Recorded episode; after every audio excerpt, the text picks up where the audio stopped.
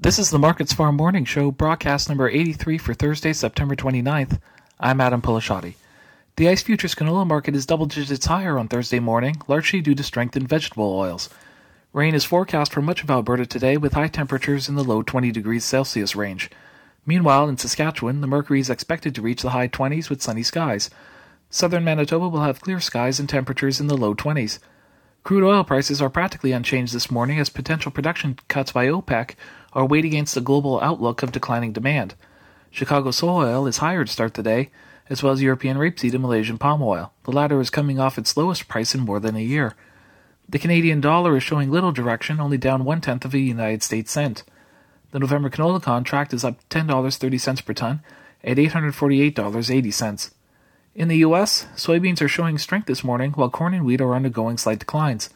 As the corn harvest ramps up in the U.S., corn prices are only slightly lower, being pulled in opposite directions from wheat and soybeans. Corn used for ethanol production continues to decline, with the USDA reporting 855,000 barrels per day for the previous week, the lowest total since February 2021.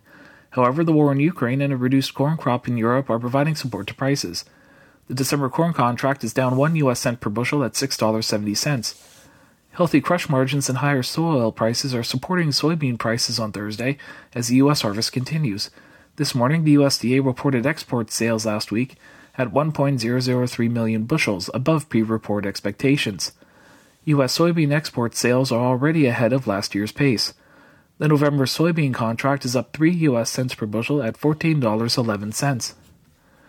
Wheat prices are lower to start the day as the US dollar eases upwards and last week's ex- export sales totaled a middling 279,800 tons. However, winter wheat planting in Ukraine is very difficult, while planting in the southern US plains are facing dry soil. The December Chicago wheat contract is down 13 US cents per bushel at $8.90. The December Kansas City hard red wheat contract is down 14 US cents per bushel at $9.62. The December Minneapolis spring wheat contract is down 6 US cents per bushel at $9.67. That's a look at the ICE futures and US markets for Thursday, September 29th. In Winnipeg for Markets Farm, I'm Adam Peleshaty.